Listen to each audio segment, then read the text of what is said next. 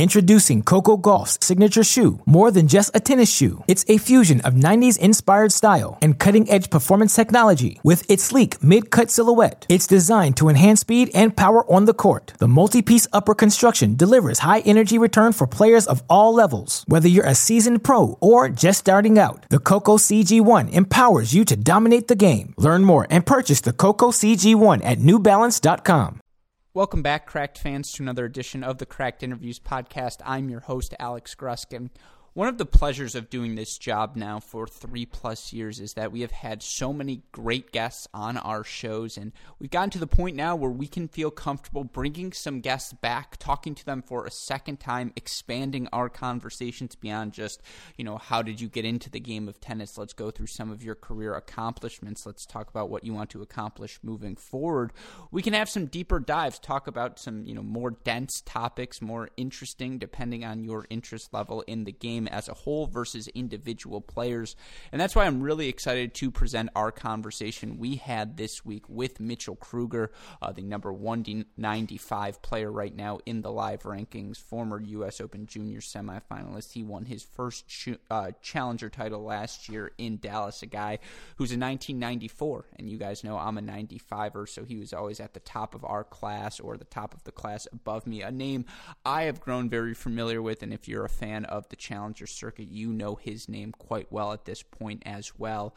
And the best part about this conversation was that we didn't have to waste time's the wrong word, because the the amazing different and differing backstories of so many of the players on tour is what makes tennis such an incredible sport. It's that it's a gladiator sport, right? It's all on the individual to succeed or fail based on their own uh, successes or failures, based on their own accomplishments, I suppose, based on their own level of play. And you know, today with Mitchell, we got to take a deep dive into some other topics. I got to ask him, you know, first and foremost, what it's been like to deal with this coronavirus pandemic, what it's been like to respond financially, training-wise. He was on the grounds at Indian Wells, semifinalist and finalist in the Challenger singles and doubles, respectively, had just gotten a wild card into the main draw of the Masters one thousand event. Uh, and he is, you know, he had, uh, he was there, and he could talk about what that was like, the uncertainty and chaos that surrounded it, you know, how he actually heard the news that Indian Wells was going to be canceled and the aftermath of that. Of course, you know, he's been outspoken on social media, on Twitter, talking about the flaws he sees in some of the A T P's responses to this coronavirus, and he talks about them more in depth throughout the podcast. We also talk about, though, some really great things. He had been off to a really good season to start his twenty twenty, you know, semifinals at a couple of challengers, uh, seven six in the third losses, uh, seven six in the third loss in Australian Open qualifying to Ernesto Escobedo. You know, he talks about, uh, and I think he ended last season with a semifinal as well, but he talks about why his results have taken a jump, why he's playing more confidently. He even gets into the weeds, you know, what specifically in his game has improved, what adjustments tactically he's made.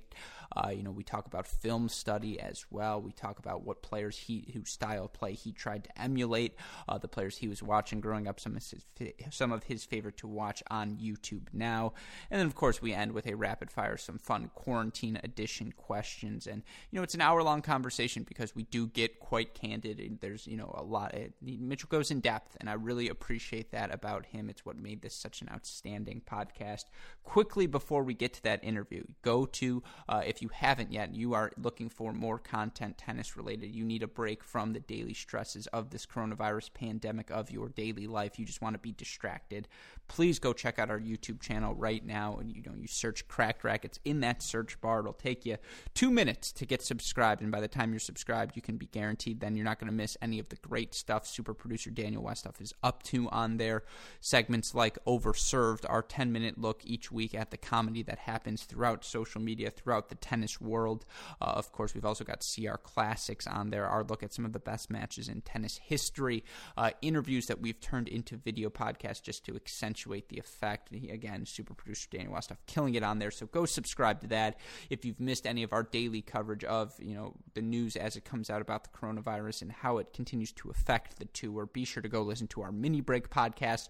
We've also taken a look back in history on those pods, looking at some of the best five-year runs, some of the best primes of professional tennis players over the past thirty years. It's crazy to say that nineteen ninety was over thirty years ago. That shows me that I'm getting closer to thirty than I feel comfortable with. but that's a conversation for another time. If you've missed any of that, this week it's been a W T A focus. I've talked Justine Ennin, I've talked uh, Venus Williams, and I believe at the time this podcast will be recorded, I will have already talked about the third player in that trio, Monica Seles, and on tomorrow's Mini Break podcast, Fridays, I will be comparing and contrasting the careers of the three, arguing for who I think accomplished the most during their tennis playing career. So that's the lookout on what we are up to at Cracked Rackets. If you missed any of it, again, go to the website, cracked rackets dot com. But you came here for an interview, and that's what I'm going to give you now. Hope you all enjoy my conversation with the one and only Mitchell Kruger. But right now it's star time!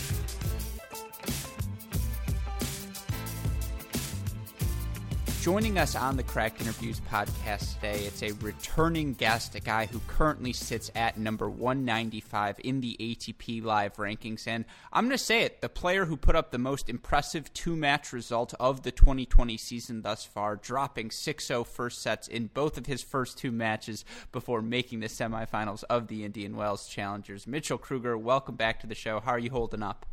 Hey, I'm uh, doing pretty well. Uh, Could definitely be worse. You know, I'm healthy, and everyone, uh, my family and everyone is healthy, so, you know, can't really complain.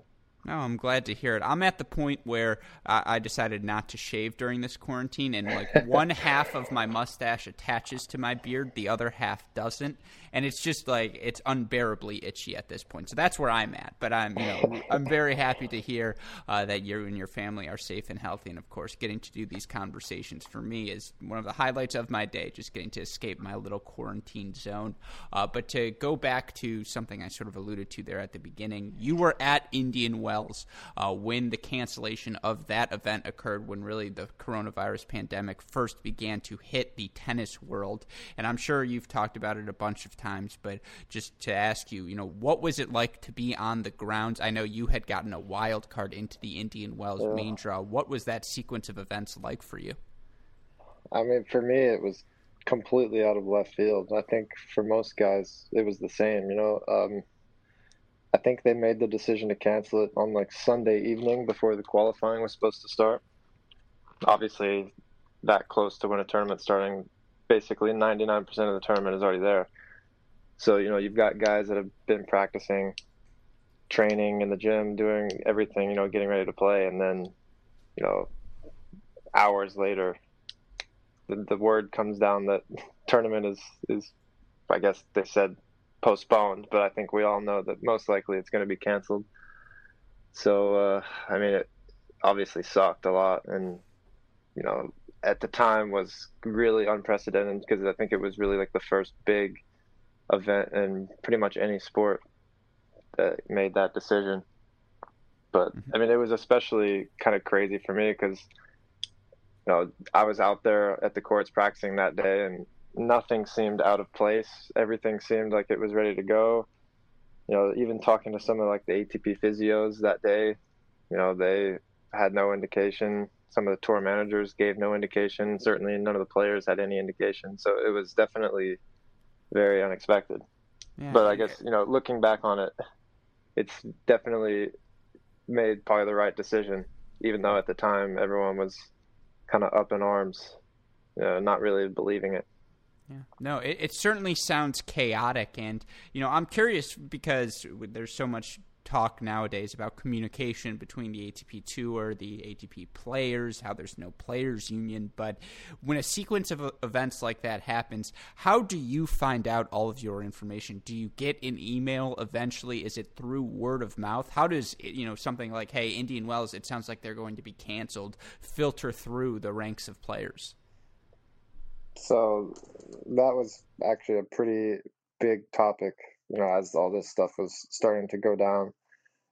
You know, I, for one, learned from Twitter that the tournament was canceled.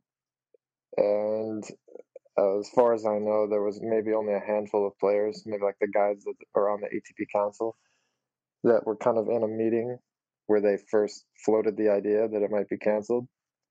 But you know, at no point did they ever send out an email or text or anything kind of like giving guys a heads up. You know, it was just kind of like started out as some rumors, and then you know, eventually the tweet came in from their official Twitter account, from the uh, Indian Wells official Twitter account, and then pretty soon that's when that whole that snowstorm of information came flooding, of press releases and reactions and, you know, all that stuff. But, you know, that was the the initial announcement.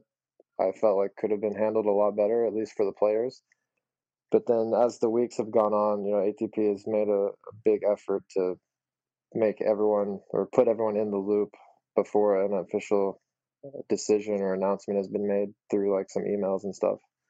So, you know, it's it's was kind of annoying and frustrating at the time, but it's at least encouraging to see that, you know, they're acknowledging it and trying to trying to make it better. Mm-hmm. So, because c- communication right now is obviously crucial. Mm-hmm. So uh, you say it's gotten better. I'm curious, is the information for the players come from the player council? I know you talked about, you know, that's a tweet when the French Open announced, they were just kind of like, hey, you know, we're put, we're we're making well, our that, move. That I think apparently surprised everyone. But yeah, no, definitely. Um, but is it through the player council? Is it the A T P president? People from the A T P organization reaching out? I, I you would think the player council probably handles the player news, but it's not a form. Union, no. So there are so many different sources so, of information. You know, as far as I know, obviously where I'm ranked, I don't play necessarily all the big tournaments that most of these pl- top player council guys do, you know, outside of the slams. But, you know, they don't typically like announce when council meetings are going to be. I think those are just kind of between them, you know, unless maybe, you know, if you're higher ranked, maybe you're more in the loop. I, where I am right now, I have no idea. Could be the case. But, uh, you know, I think the the most of the communication comes either through, like, text messages from some of the tour managers, or, like, big email blasts from A T P, whether that's, you know, a private message from like the C E O or the chairman, or just the communications team kind of puts a little pre-press release together, you know, because all the Division One A T P members are in, I guess, that database. So, you know, it's the same kind of email communication that you get at tournaments as far as draws and schedules and that kind of thing, you know. Mm-hmm. So that's what it's, that's what it's been more like. You know, it's been a few weeks since we've really gotten one, because obviously with no one really knows, you can't really make any decisions right now. Um, I think the last one that we got was around the Wimbledon cancellation, but uh, you know, that was, I would say, pretty expected, to be honest. Mm-hmm. And for you uh, in this era, and uh, you know, I do want to ask you about non-coronavirus related things, I, and I promise I will, but uh, no for you right now, as just a player who was, you know, playing some pretty good tennis, semifinals, Indian Wells Challenger, I think semifinals, Newport Beach as well. Mm-hmm. Uh, what's been the most frustrating part of this layoff for you? I mean, obviously safety, health, all comes first, and we all, uh, you yeah. know, acknowledge that, but, you know, has it been difficult finding practice times? How have you you uh, manage to, you know, stay in shape and keep everything going to where when you get back on tour, you can keep uh, your momentum in terms of results going? Yeah, I mean, first of all, you know, it was uh, kind of tough for me, obviously having, I felt like I had some good momentum, especially coming from the Indian Wells Challenger and then winning the wild card into main draw, which is a, a huge opportunity. You know, I was feeling really good, playing really well, and, you know, really excited to make the most of the opportunity. And, um, you know, we all know how that turned out. Obviously, the tournament's not on anymore, so that was kind of the initial disappointment. And, um, yeah, it's, you know, besides kind of getting over that and and worrying about what could have been, you know, I've I've just been trying to make sure I'm doing some some at home workouts every day. You know, it's it's been pretty much impossible to practice. At least, you know, initially the first week or two, you know, I just kind of didn't even think about practicing, just kind of like getting that initial frenzy of of all the coronavirus stuff, just kind of let it settle. And then obviously as time went by, a lot of places have started, you know, being shut down and being tough to find courts and stuff. And, you know, obviously it's tough with tennis because while, yes, there's plenty of space between you and whoever you're hitting with or practicing with, you know, you're still you're still both touching the balls. You know, there's a lot of mutual things that kind of go in par with that. And, you know, it's tough to know, you know, if if I hit with someone, if they've been taking the same precautions that I have, you know, of not really leaving the house, only really going to the grocery store and stuff, you know, washing your hands, doing all that. So, you know, honestly, I haven't really been able to practice very much since everything kind of went down. And I think, you know, I can't speak for everyone, but I think I would say I'm probably in the majority as far as that goes. You know, I don't know, me personally, I don't know many guys that are full out training, you know, right now, just because, you know, it, I guess it kind of depends on everyone's setup and stuff. If you've got a private court and a private gym, then by all means, you know, but not all of us are that fortunate to have that. And, you know, another way I look at it is that, you know, we're obviously right now the the tour is put off until July thirteenth, and that's like at least three months away from now. So, you know, I'm not trying to rush into things and kind of putting my health and everything ahead of, of I guess, tennis in a sense right now, but I am still trying to stay in shape and stay active and doing workouts every day and going on runs and enjoying the nice weather, especially as it's getting hotter, you know, the, the longer this goes on. So, you know, I'm I'm trying to make make the most of my time. Mm-hmm. I had a tweet that I was going to bring up. If anyone wants to come and build a tennis court in Mitchell Kruger's backyard, he'll love you forever and ever. And please, yeah, spread the word. Yeah, exactly, for obvious reasons. Um, you know, a, a couple of questions off of that. Um, I feel like, not to say any player's too good to hit against the wall, but I feel like at a certain level, you're too good to hit against a wall. Like, it can't be a dry wall. It can't be, you know, something just average. It's got to be a, a legit, concrete, you know, solid thing. And so for you, you know, you see all the TikToks and all people, you can do certain little volley things maybe against the wall. But you, I feel like for you at this point, you probably have to practice on a on an actual court, right? Yeah, I mean, I've, unfortunately, where I am right now, I've yet to find a really good, solid, flat wall where there's concrete around it, you know, where the ball would actually bounce. Yeah, I've found a few walls that are kind of like brick walls, but obviously that doesn't do any good because the ball kind of shoots off in every direction. You have no idea where it's going. So, you know, I've actually gotten to the point where, you know, I would go out there and just mess around on a wall, at least for twenty, thirty minutes, just to kind of feel like I'm doing something. But uh yeah, I mean, obviously perf- uh, if I had a preference, you know, it'd be out there on a on a private court that's kind of isolated and stuff, but you know, it is what it is. No, I, I feel like a brick wall would be a brick wall is good for footwork drills. It's like it'll keep you active. Yes. It'll keep you on your toes. Exactly. You know, it's, I've tried and it's not pretty. I'll say that. No, no, for sure. And, you know, given the scheduling, uh, uncertainty, we don't know what events are going to be played when or where. I saw the Binghamton Challenger recently canceled its event this season. You know, that's end of, that yeah, that's end of July. And so, um, yeah. in terms of your, you know, scheduling and just the financial impact and all of these, you know, are those the, the most difficult things moving forward? It's just the uncertainty of it all. Introducing Coco Gauff's signature shoe, more than just a tennis shoe. It's a fusion of nineties-inspired style and cutting-edge performance technology. With its sleek mid-cut silhouette, it's designed to enhance speed and power on the court. The multi-piece upper construction delivers high-energy return for players of all levels. Whether you're a seasoned pro or just starting out, the Coco C G one empowers you to dominate the game. Learn more and purchase the Coco C G one at new balance dot com. Yeah, I mean, I think definitely having the uncertainty of not knowing, well, first of all, when this is going to end or when things are going to go back to normal or about as normal as they're going to be. But, you know, it's, it is tough, especially, you know, for us tennis players outside of injuries.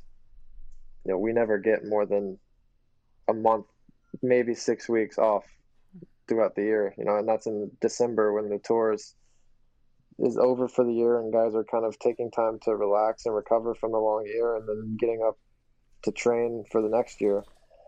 So, you know, for me, I don't, honestly, I don't know how to handle it. Having a minimum three months, you know, like I, I feel like, you know, how long can you like full out train before like, you know, you need a break or you're, you know, you kind of do your head in. Because I feel like three months is a long time to be going through like a full training block nonstop, you know, with no kind of breaks and pauses in there, and that's best case scenario, which you know, I think everyone is aware of how bad the conditions are in New York right now. That you know, I'd say it's a very, very real possibility that U S Open is at least not going to happen when it's supposed to happen. Whether that's able to be pushed back, you know, who knows? No one knows right now. But you know, I I'm kind of operating under the belief, at least right now, that you know, there's a good possibility that we might not even play the rest of the year. Yeah, I, I think that's a fair assumption. And I think I, I think most most people are honestly probably in that same situation. You know, look, obviously I would love to be able to be playing again by July, by August, you know, and if that's the case, you know, I'll get back into my training and make sure I'm ready to go when that when that time comes. But I think it's just it's a little little optimistic to expect that that's going to be ending ending up happening. And then, you know, having tennis being such an international sport with so much international travel and so many different tournaments going on at the same time around the world, that, you know, tennis is probably one of the worst sports as far as the setup goes for this kind of thing. You know, it's not like it's a, a league only in North America, like some of these other sports like basketball and football and stuff that really only have to worry about one country, you know, recovering. Tennis, you can't have tournaments in North America if tournaments in Europe can't be played, or guys in Europe can't leave their countries to travel to other places. So it's, you know, I hate to say it, but you know, the more I think about it, the more I think that we might not be playing until there's a full vaccine, or at least, you know, better confirmation that that the the virus is under control and that people have kind of stopped getting sick and stuff.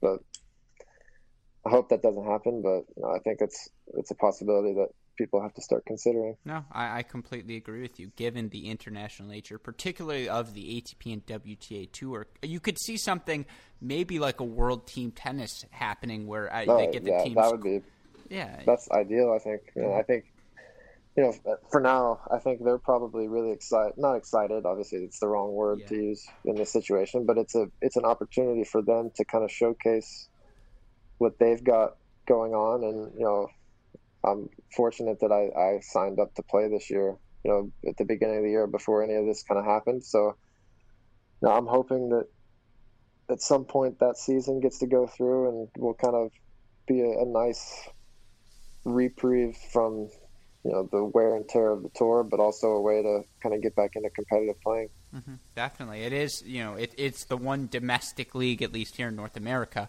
uh, for tennis. And it, the idea of, again, keeping teams and players in one location, keeping everyone under a certain protocol, that could happen mm-hmm. in theory under the World Team Tennis uh, umbrella. But I'm curious, you, you sort of talked about that uncertainty and how you relate to it personally. You have been training nonstop as a tennis player probably since you were maybe ten, eleven, twelve years old. And yeah, uh, yeah and I'm curious for you, uh, you know, maybe non-injury related, but is this going to be your longest layoff from competitive tennis of your career? And for obvious reasons, uh, but, you know, how does that affect you? By far. I mean, I, I can't even, going back to when I was like ten, nine, ten, you know, growing up playing like tournaments in Texas, you at least have a, at least one tournament every month, you know, like the state tournaments. Mm-hmm. And then usually maybe one or two other weekends uh, in a month, I would have like a local tournament or just some, you know, something to get some matches. So, you know, uh, honestly, as far back as I can remember, this is, will be by far the longest time I've gone without being able to play a tournament. And it, it definitely feels really weird.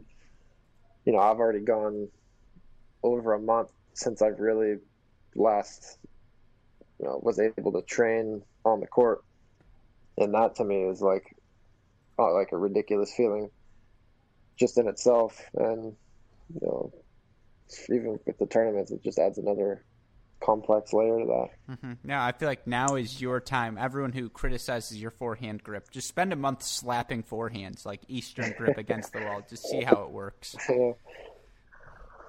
Because, you know, yeah. why not? Got enough of the time. Yeah, exactly. Um, but so to get back to some of the tennis that you did play this twenty twenty season, you, uh, as we mentioned at the top, two six-love first-set losses in your first two match at the Indian Wells Challenger. You obviously bounced back to win both of those matches.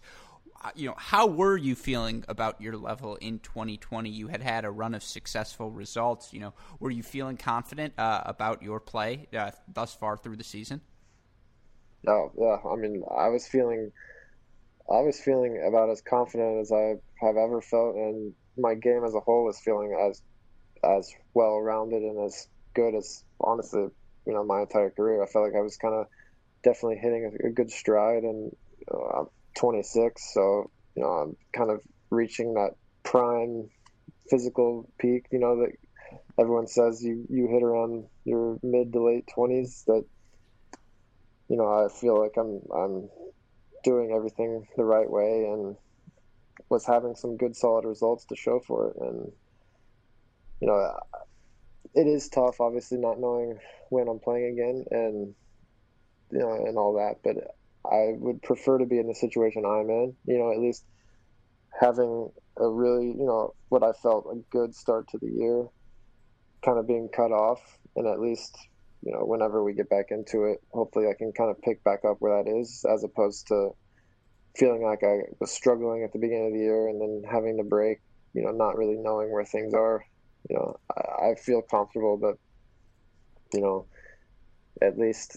at least I was doing a lot of positive things and things were going in the right direction for me. So, you know, if I can do it here, hopefully I can do it again when, whenever we come back. Mm-hmm. Definitely. But, you know, obviously uncertainty.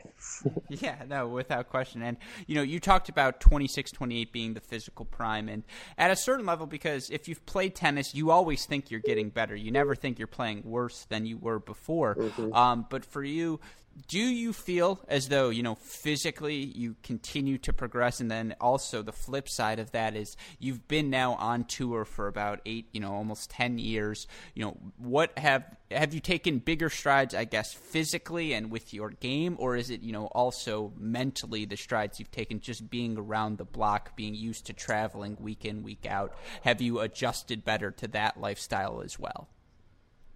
You know, I think for me, the biggest strides I've made, at least in the last couple of years, has been in my game, which, you know, when you're kind of in your mid-twenties, I feel like that's really uncommon.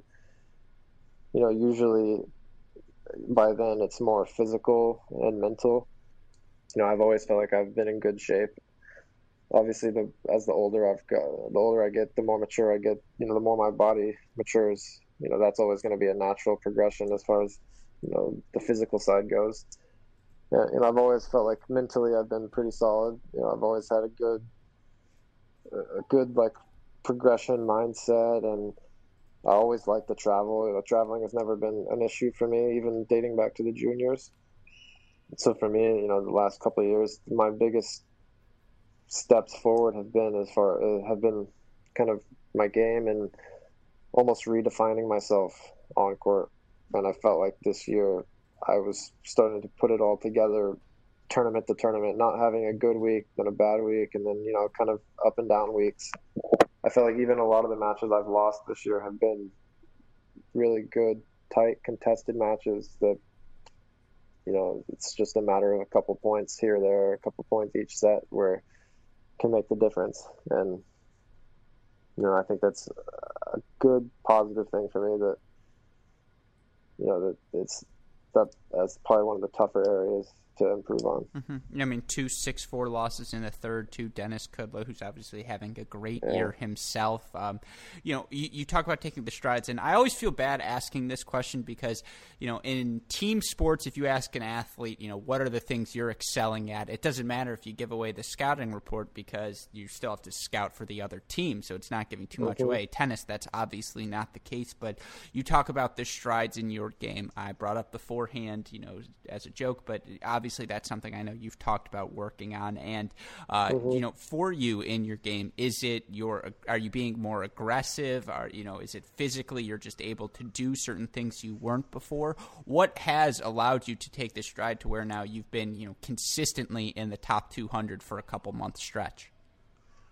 Yeah, I mean, uh, the biggest thing for me was about a couple of years ago, a couple off seasons ago, I tweaked the grip on my forehand side a little bit, kind of to give myself a little bit more, you know, room to be aggressive and to, you know, to be more linear with my strokes and stuff. And then, you know, mentally as well, just kind of giving myself the green light in matches to, you know, play more aggressive and to not be, you know, caught up in the misses and the wins and the losses, and kind of having that that just freedom to uh, allow myself to to play the right way and to play on my terms. And those are the two, by far, the two biggest areas that I had felt like throughout this year have have really shown up in matches. You know, it's always one thing to do it in practice and then to translate it into tournaments, and I felt like I was starting to translate it into tournaments and against good high level players as well, which, you know, is is really encouraging. Mm-hmm. And, you know, for you this year, you got the chance to defend your first challenger title. Of course, it was in your yeah. hometown in Dallas. And, uh, I, again, I sort of mentioned there the three-set loss to Kudla, but before that, seven six in the third, eleven nine in the breaker over Tomas Bellucci. You know, what was it like for you to have to, de- you know, not only defend your first title, but to do it in your hometown? What did that experience do for you, you know, you mentally and just your game? You know, it's always crazy for, for tennis players. You know, I, I feel like it's such a week-to-week sport. You know, you have a great week. It's tough to, you know, obviously you want to continue that momentum and keep that going as long as you can. But, it, you know, it's real easy to have a really good week and then immediately think like, you know, my work's cut out for me defending these points. Not defending these points, but, you know, just building on it. And I thought I, I handled that really well. You know, it was obviously my first challenger win last year, and it was a big one too. It was the most points I'd ever won from a single tournament. It was one hundred ten points, which, you know, is not something that comes around, you know, easily. You know, you don't get one hundred points every week. And, uh, you know, I was, you know, as the end of last year was getting closer, and, you know, the closer I got to Dallas again this year, you know, I was thinking a little bit, like, starting to feel a little bit of pressure. But once I kind of felt that come on, I felt like I did a really good job of just kind of blocking it out, worrying about the week I had in front of me, the tournaments I had coming up. You know, I ended the year, I thought, really well, making semis of Houston. You know, I kind of took a little bit of pressure off myself, getting forty-five points there, and then, you know, training hard in the off season and starting the year, getting another semi in uh, Newport Beach the week before Dallas, you know, another forty-five points. So, you know, I was pretty feeling pretty good about myself going into Dallas this year, knowing I, I had won, you know, several matches coming into it, was playing really well, had made up some points to where, you know, I would didn't feel the pressure to to defend all one hundred ten of the points. You know, that, you know, I, I was able to just take it one match at a time in Dallas and not worry about winning or losing, you know, losing first round, losing all the points. And, you know, I was able to just play a lot more relaxed than I thought I would be, honestly. Mm-hmm. So you talk about playing with freedom. Is that a – you hear so much tennis is at, at a certain level because you're all so good, so physically gifted. As much as it is physical, it's just as much mental. And, you know, you use the word freedom there. Is there really – how could you describe the freedom that comes with knowing you have a couple of points, you know, saved up now in the bank and you can play a little bit more freely throughout the rest of your year because you have those results? How, you know, how would you describe that feeling? How – prevalent is that feeling to the stresses you feel, you know, week in, week out on tour? Yeah, I mean, that that's one of the tougher things about tennis is confidence kind of comes and goes with the weeks. You know, it's, you can be playing amazing, have a really good week, have, you know, maybe one week something doesn't work out well, and then, you know, you it's it's very easy to forget, you know, you you had a good week a week or two before. You know, it's it's tough to not fall into those traps of getting really emotional in wins and losses and stuff, and just kind of taking it the one match at a time, the one week at a time, that, you know, as best as you can, not worrying about the points and and defending anything, or, you know, to an extent your ranking, even though your ranking is the most important thing. You know, I think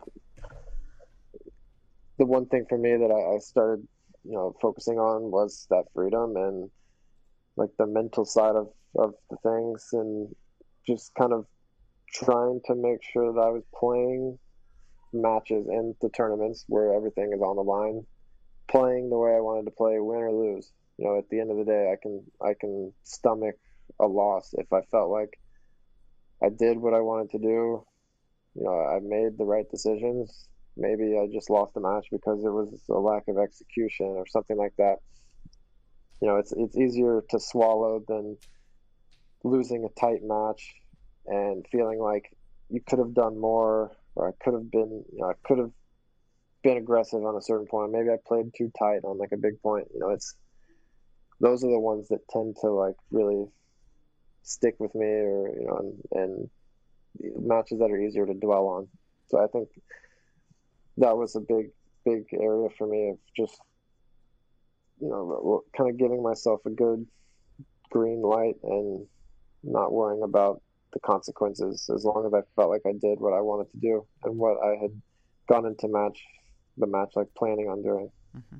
No, for sure. I- I'm curious, are you a guy who watches film of your own matches? Are you a guy who will watch other players on YouTube or a live stream, whatever, to study uh, the game?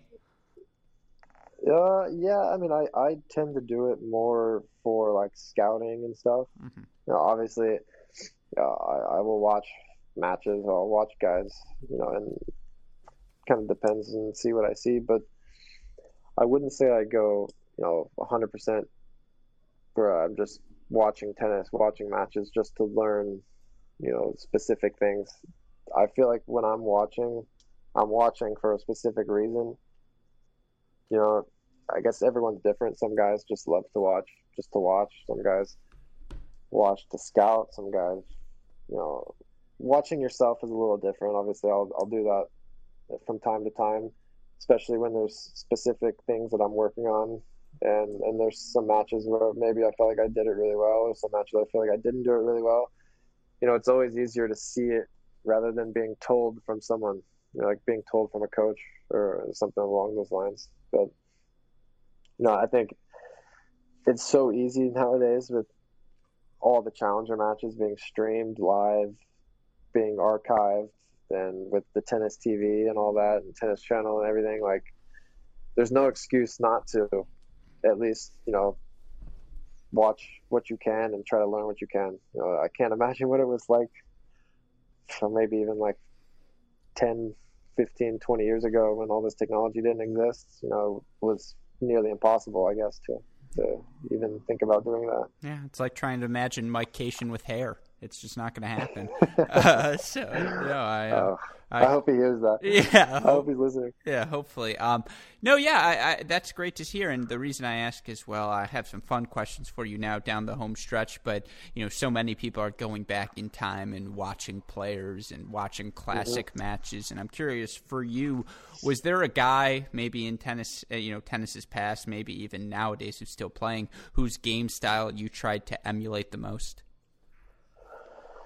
I mean, growing up, my favorite players were, you know, being American, I, Roddick was my favorite.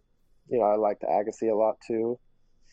You know, when I was probably, I mean, pretty much my whole junior career, I, I was pretty short.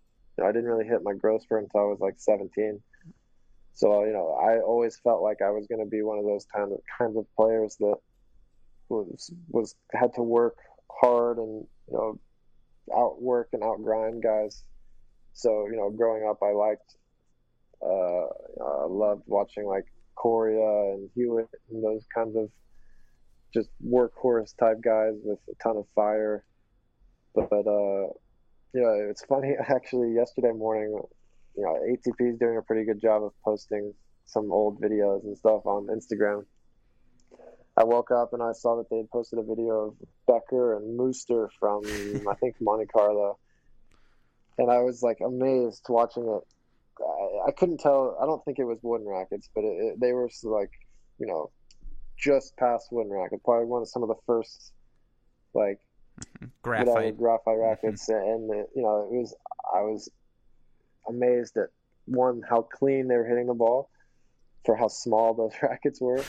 And how hard they were hitting it and serving and volleying on the red clay. Like, it was crazy watching it because, you know, those aren't guys that I really grew up watching very much. And obviously they're two of the best guys to ever play the sport, but things kind of get lost, you know, as generations go as far as who you like to watch. And, you know, it's it was just kind of eye-opening for me watching that because it's two guys that I, I don't really watch very much and haven't really watched much at all. No, I, I completely agree. I was watching Hewitt and all I could see was Diego Schwartzman out there. I'm like, yeah, I've seen this before. That's, you know, Hewitt, maybe the more accomplished version comparatively at the time. Um, but yeah, uh, the other thing I notice is like, and I say this respectfully, but, like, if Pat Rafter is floating backhand slices like that, like he did in the nineties, like, I'm telling you, you're just teeing off on passing shots. You're just like, yep, that's too easy. Yep, thank you for yeah, the floater. I mean, obviously it's impossible to do, but I would love to see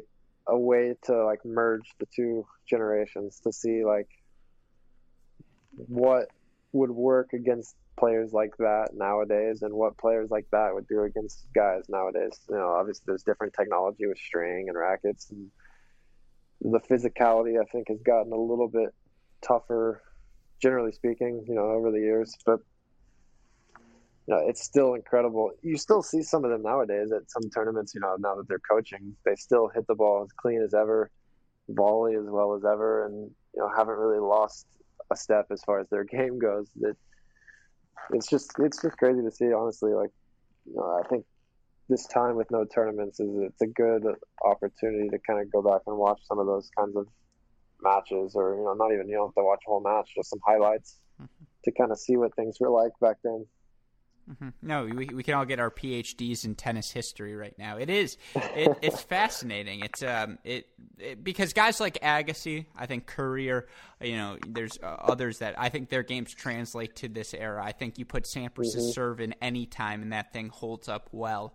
Um, but sure. yeah, I, I would I mean you would hope this is the case, but I do think with technology, that with increased physicality, all these things, the average player has definitely gotten better uh, over the course of history, and that's certainly a good thing. Um, yeah, so if you're going on a YouTube deep dive, and it sounds like you don't do it often, but, you know, what are the matches you always end up watching? I mean, I think I do like to go back and I, for me, I like to go back and watch matches that, like, I kind of remember watching when they happened. You know, so there's, like, you see some of those old Agassi highlights from, you know, I saw one the other day when he played Baghdadis, you know, his last U S Open, that first round match was like incredible. I remember watching that. watching like Safin against Federer in Australian Open when Fed tried to hit the tweener on match point. Like, that was just, I remember watching that match when I was, I don't know what year that was, oh four maybe. Yeah, I was at home watching it, just like amazed at, at one, that he would go for that shot in that moment, and two, like just how the crazy matches that you get in, you know, some of these slams that, you know, there's just so many. And then obviously with E S P N a few weeks ago, they were showing like twenty-two hours, I think, of Fed and Nadal's best matches, and they were showing the Wimbledon final. You know, I, I sat down and watched some of that too. Like, just, I personally like watching those matches that I remember when they happened, as opposed to, you know, matches that I, I wasn't around for yet. No, yeah, kind of I... brings back the nostalgia. You know, it's still to this day, you know, it's the the level of tennis hasn't changed, generally speaking, that much. Mm-hmm. No, for sure. I, half the fun is going back and seeing these old N B C graphics and just what they're saying in the commentary. And you're like, really? I was just, yeah. I was just going to say, like, it's crazy to think you see some of these matches that haven't even been ten years old, and like they're re- they're showing them and they look so bad. Like, the quality just looks terrible. Like, we're so spoiled now with the, the insane ultra four K H D, where it's like you feel like you're actually at the match. Yeah, which begs you know, the question. Not, like even. No, like ten years from now, they're going to just be laughing at us. Yeah, uh, that's the crazy thing. Like, how much better can it get? Like, uh, at what point? Like, at what point is like technology can like? Uh, how do you keep getting better on things like that? You know, it's just like crazy. No, it's it's all in. Pre- yeah, the, you know, some of the things McEnroe says, you're like, yep, you couldn't say that now, but whatever. You know, you you like, you're like, I'm gonna just quickly move on past that. Um, no, there yeah. there have been so many good matches for me. I always feel bad. I don't know why I feel bad for him, but I are the very first podcast we ever recorded for, I think, Cracked Rackets was the day that Federer beat Cilic in the Wimbledon final, and Cilic cried during the match. And, like, mm-hmm. it'll always stick in my head. I'll be like, yeah, the crying match was our first podcast. I remember that, like, distinctly. That's just the association I have, and I feel horrible about that. But I feel like those things do last. You do for those biggest matches, those best moments. And, and my maybe my worst take is that Nadal-Federer matches, for me, get a little bit boring, because I'm just like, yeah, he's going to attack the Federer one-hander. I know where this is going. Um, but th- there are so many good matches you can go back on, right?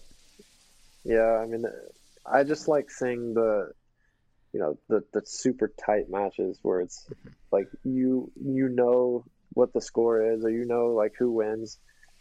But some of these like tiebreakers at Wimbledon, and you know, like some of the crazy points, like when they played in Australia a couple of years ago, like just, I mean, I can watch that all day. You know, just those crazy points and the energy that they get after.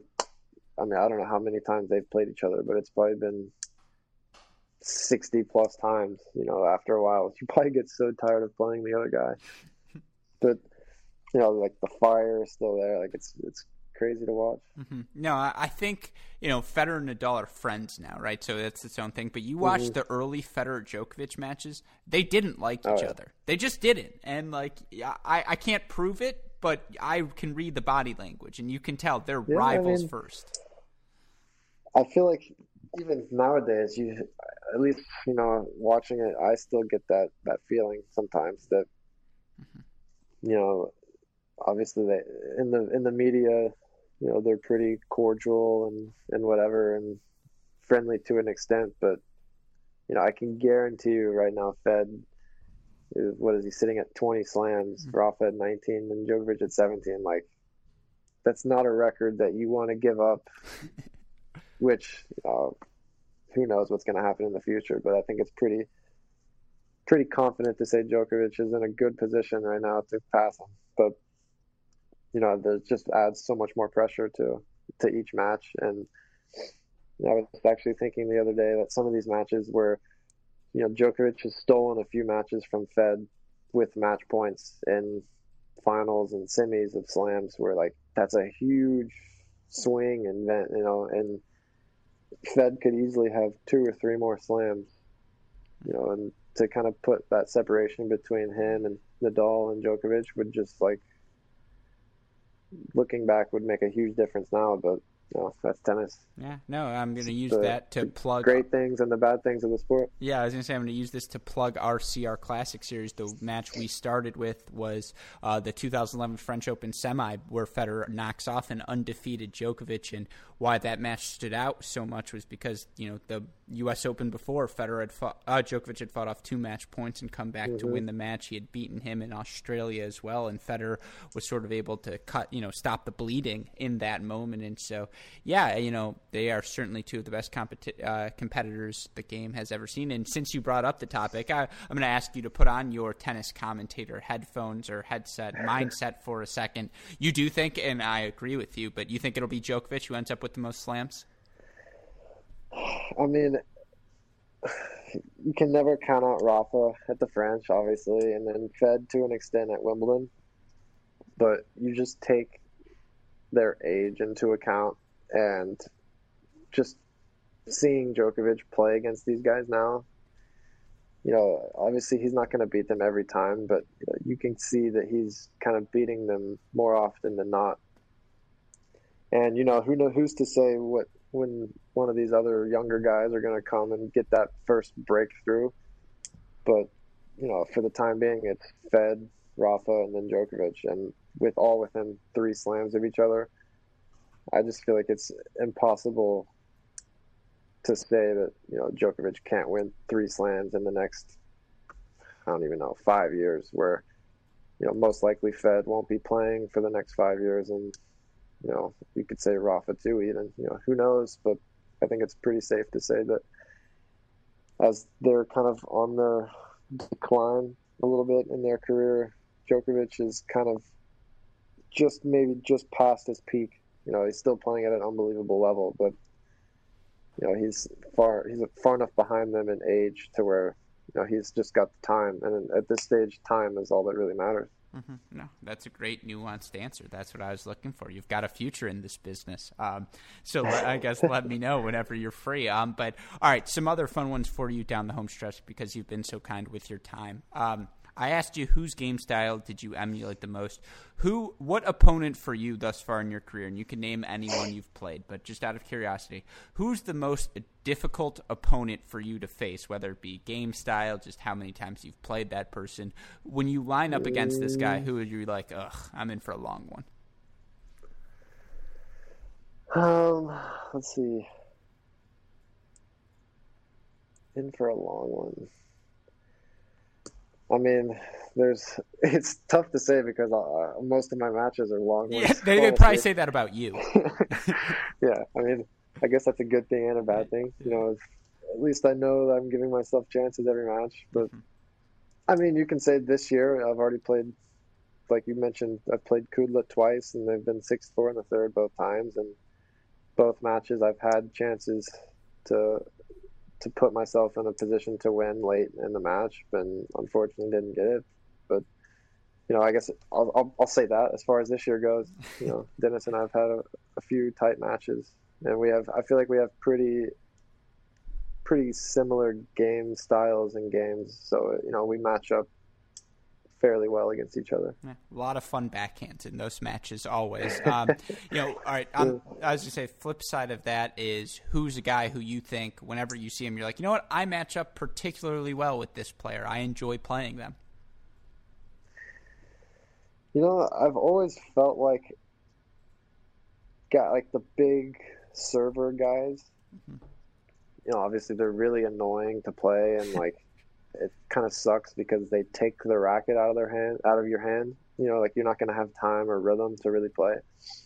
But I've honestly felt like for most of my career, I've matched up fairly well against them because usually, you know, you have a small window of shots to hit. You know, the return is massively important against, you know, the big servers, especially guys that like to serve and volley as well. And I, I kind of like having that target to hit. You know, I, I, those are they're, they're not fun to play necessarily, but I feel like I don't match up super poorly against guys like that. Mm-hmm. What about lefties? I feel like you must feast on lefties given your style. Or feast is the yeah, wrong word, I, but perf- enjoy it. Yeah, no, I got exactly. No, I've I've never felt like super uncomfortable playing against a lefty.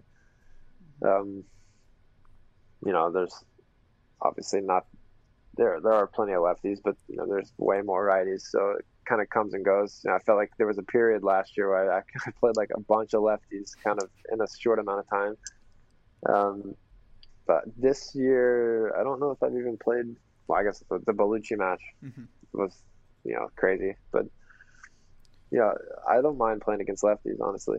No, I'm looking through your I T F page right now. Bellucci, Donald Young, Michael Redlicki, and I think I saw one more, and Liam Brody. The last five lefties yeah. you've placed, five and zero. Mitchell Kruger. So that sounds Man, like a trend I to me. There you go. I didn't know that stat, but yeah, it's good to know. Uh, that's uh, offhand Cracked Racket Stats. That's our stats bureau and analysis, our Elias. Um, but yeah, so all right, again, home stretch here. For you, the most fun guy to hang out with in the locker room? Uh, I mean, pretty much all the guys that, you know, we're all friends. Um, you know, I obviously lived with Bjorn for a long time, so we're good friends, and Brad Klon, and with Noah Rubin and, and Mackie and Tommy Riley, all those clowns. You know, it's always always a entertaining time for sure. Mm-hmm. But I mean, I'll, most of the American guys, you know, we all get along, so it's it's fun to hang out with them. Mm-hmm. Any pranks pulled in the locker room? Uh, I mean, none. I don't. You know, not one in particular comes to mind, but for sure, those guys I just mentioned, like the Tommy and Rileys, they're the most, the most prankful guys that where you kind of have to kind of keep an eye on them sometimes and you know, make sure you're they're not like up to something that you don't see. No, of course. Um, all right. Easier said than done sometimes.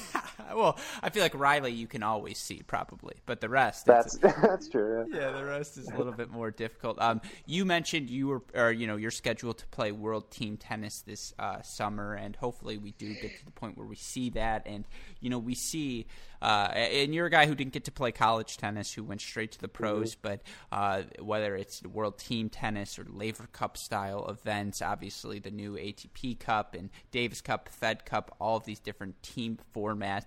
Uh, you know, you sort of went over this earlier, but what was the appeal for you of playing World Team Tennis this summer? And, you know, financials aside, because that's obviously the biggest piece of the equation, but mm-hmm. is, would an increase in team events be something you would like to see on tour? Yeah, I mean, absolutely. I think, you know, as far as the, uh, the A T P sanctioned team events, there's definitely some tweaking and changes that can be made. You know, say what you will about A T P Cup, you know, you can't argue that it wasn't successful and didn't bring the energy and everything that they were hoping for. Um, you know, for me, for team tennis, I played last year for the first time. You know, I did a week. I was like one of the, I don't know what they call it, but you know, I, I substituted for the last week of the Philadelphia Freedom season last year, and I then think, the playoffs. I think that Vegas. means they claimed you off the waiver wire. Oh, okay. There you go. But, I mean, I had never done it before. I'd watched it on T V a bunch and, you know, it always looked interesting, but I had a I had a, a ton of fun. You know, it's it's nice to get like a little – getting the same level of competition that you would be getting in regular tournaments, but with just the added aspects of throwing in the doubles and the mixed doubles and the teammates and the cheering and – the music in between points and the crowd involvement. Like it was uh, just a completely different experience for me. Like, I loved it. And, you know, like you said, putting the financials aside, I think it was just, just even doing that one week last year and having a great time was the driving factor for me to decide this year. And I'm just praying that it, it is able to happen because I think it would be like the perfect kind of jumping off point to get tennis back going, you know, again, hopefully. So, and it's obviously it's set up to do well and, and this, these circumstances, if things get back to normal. So, you know, I'm looking really forward to it and I'm hoping that it's able to go on. Yeah. any tennis event with an all-star weekend, I'm in on. So, you know, my, my thoughts on it. Exactly. Are, yeah, yeah that, that's got to just be really fun. Um, all right, uh, you know, three sh- questions here for you down the home stretch. We are all in quarantine. It's all affected our daily lives. What is the worst quarantine purchase you have made during this time period? Oh. Oh, let me tell you, I haven't made that many, to be honest. For me, it's been a it's been a good month for my credit card statement, you know, with no travel and stuff. But uh, oh, the, I mean, the worst purchase I bought was actually I bought a a bucket of pressureless pen balls from Amazon because I didn't have any balls here, and the day after they arrived, they shut down the court that I had been using, you know, like I had, there was a private court in the neighborhood. Mm-hmm. They shut it down, locked it up. So, you know, I spent forty something bucks on, on these balls that, you know, I, I knew like it wasn't great, but it was better than not having anything, you know, for a professional tennis player to buy pressureless balls in, in, a, in a pin bucket. Like, you know, it was, it was kind of a low for me, but you know, at the end of the day, it's, can't be picky, and you know, got to do what you got to do.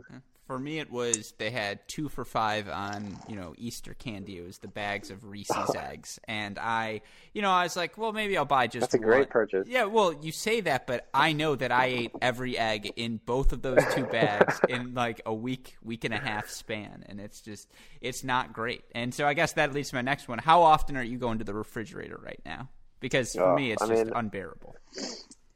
You know, like. I'm always, I'm like one of those guys who, luckily, you know, has feel like can eat whatever they want and you know not feel the effects of it mm-hmm. to an extent. So you know, I've, I'm always I'm a huge snacker. Like you know, I'll have my three meals or so throughout the day, but you know, just periodically throughout the day, like I, I feel like I'm always just craving something random or something small. So I mean, the amount of trips to the fridge are are definitely. Are up there, but you know, like I said earlier, I'm making sure that I kind of get those home workouts going every day to at least, you know, keep keep my my level sustained. You know, might not be gaining a whole lot right now, but you know, at least I'm not losing anything. Mm-hmm. No, it's about yeah, the it's the little comforts opening the fridge. For me, I'm I'm like I'm gonna force myself to do ten push-ups every time I open it from here on in. I'm like that's that's, that's good self-control if you can do that. Yeah, w- will it happen? We'll see. Um, but you know, it's just a it's a nice thought that I can tell you, and you're not going to get to see whether I do it or not, I suppose. Um, all right, what about any new hobbies for you? New things you've picked up just being home all this time?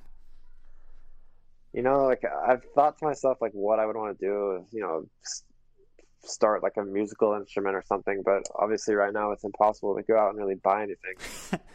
So you know, I wouldn't say I've really started any like new hobbies. No, I've been watching a lot of Netflix and a lot of movies and trying to read some books every now and then. But, you know, I, the one thing I have done, I'll say, is I've been doing my home workouts every day in the in the front yard shirtless because it's been real sunny. I'm finally getting my, my farmer's tan to, like, be unnoticeable, which has been a goal of mine for, like, years. So I'm enjoying that for the time being. Obviously, once tournaments come back, that's going to go out the window because, you know, playing out in the sun with the shirts. But, you know, I'm enjoying it for the time being. I'm guessing for you it's like tricep up and ankle down? Oh, I've given up on the ankles. No, like that's that's a given. But for me, it was all arms. It was, yeah, like middle of the bicep up was just like the most defined, solid line you've ever seen for a tan line. And I'm finally at the point where it's blurred, so yeah. Mission success for me right now. Yeah, that's a definite win. I had a, I went to an N C A A tournament, and you know, like you, I'm fair skinned. We'll put that kindly. Um, and I just like I was wearing a red shirt, and my arms just outdid like the, it, they were equally red, and then you pulled up the sleeve, and it was just it was horrible. It's like an equator, and you're just like, this is uh, it's just devastating. So I mean, I'm. It's the little victories. Yeah, exactly. Tanning is your biggest hobby. I'll take it. Um, that's a win. Um, all right, and, and last one. Any good Netflix shows? What's your go-to right now? Oh, let's see. I started with, I finished, it's not Netflix, but I finished The Outsider mm. on H B O. Then I finished Narcos Mexico season two. Good season. Then I finished, really good. Yeah. Ozark season three was amazing. And uh, right now I'm finishing Money Heist. Got that. Caught up on a few movies that I haven't watched. yeah, no. Making making the most of my time. That's a win. I, it, as I, best as I can. I was gonna say I like your taste in show, in movie. I was gonna say if one to throw in there if you're bored, The Last Kingdom on Netflix, and the newest season's coming out soon. But I, I promise you'll enjoy it. If though if if All along right. with those other you know those other series you mentioned. Oh, we'll go check that one out. Yeah, throw that. Always looking for good recommendations, yeah. especially now. You know, I mean, other than the entire platform of Crack Rackets content, I mean, that first, but then, you know, the Netflix series. Exactly. Yeah, of course. But Mitchell, uh, thank you so much for taking the time for chatting. Stay safe, stay healthy. And, of course, now that we've done part two, you know, we got to set up part three sometime in the future. Yep, for sure. Yep. Looking forward to it. Yep, take it easy. And, again, stay safe. Thanks, you too. I want to thank all of you listeners for taking the time to listen to our conversation with Mitchell Kruger, and of course, huge shout out to him for giving us an hour of his time. It was a really fun conversation, and so we just wanted to keep rocking and rolling when the conversations are good. Uh, there's no need to stop them, especially now when, you know, we're all looking for ways to uh, just take a moment to get away from the stresses of our daily life. So huge shout out, huge thank you to Mitchell. Hope he manages to stay both safe and healthy, and really look forward to getting Uh, to seeing him back on the court, because his level of play continues to get better and better as his career progresses. Uh, just a quick reminder before we wrap this interview, if you have missed any of our content, be sure to go to our website, cracked rackets dot com, our YouTube channel, Rockin' and Rolling, things like Overserved and C R Classics, interviews turned to, uh, to video podcast, and more, all found on there. It's three clicks. You can subscribe in under thirty seconds or your money back guaranteed. Uh, so be sure, all of you, to go check that out if you can. It would mean the world to super producer Daniel Westhoff. And as I say, as soon as we get to a thousand subscribers, I'll stop pestering you all. But until that moment, I know that's a number we can achieve. So just get on there, throw us a quick subscribe. It would mean the world to us. Of course, we always will continue to ask you to like, rate, subscribe, review this podcast, the Great Shot Podcast, the Mini Break Podcast. We've been so fortunate to get the chance to talk to so many great guests over these past couple of months. You know, people like Bethany Maddox-Sands, Christian, Dennis Kudla, Mitchell, uh, Chris Woodruff, Paul Anacone, uh, who, uh, you know, more and more Steve Weissman and Uh, Amy Frazier, and just so many great people across different time spans of the game. So if you've missed any of those conversations, go check them out. And of course, we appreciate any feedback you guys give us, whether it's on the iTunes commentary feed, whether it's on social media, where you can find all of us, Twitter, Instagram, Facebook, YouTube. It's at Cracked Rackets, or for me personally, you want to reach out and say, hey, this joke wasn't funny at all. Don't say things like that. It's at Great Shot Pod, and go for it. I love to, you know, interact with as many of you as I can. Certainly, as I mentioned to Mitchell, any conversation at this point just feels so, so lovely uh, because we all obviously are missing social interactions as we try to safe, safely and healthily get through this coronavirus pandemic. And the people who help me get through every day here at Cracked Rackets are super producers, Max Fligner and Daniel Westhoff, who have a f- of an adding job to do, as they always do for each of these pods. They continue to kill it at the highest quality editors. I try to give them, and you, the fans, the highest quality interviews possible, because I know we have the highest quality fans as well. So just a high quality operation all the way through. Uh, but again, if you've missed any of our content, the website is cracked rackets dot com. The podcasts are the Cracked Interviews Podcast you're listening to now, the Great Shot Podcast, the Mini Break, all of which you can find on your various podcast platforms. But for now, for our wonderful guest, Mitchell Kruger, for our super producers, Max Fligner and Daniel Westhoff, and from all of us here at both Cracked Rackets and the Tennis Channel Podcast Network, I'm your host, Alex Gruskin. That's today's Cracked Interview, folks. Thank you for listening, and we will see you all next time. Stay safe and stay healthy.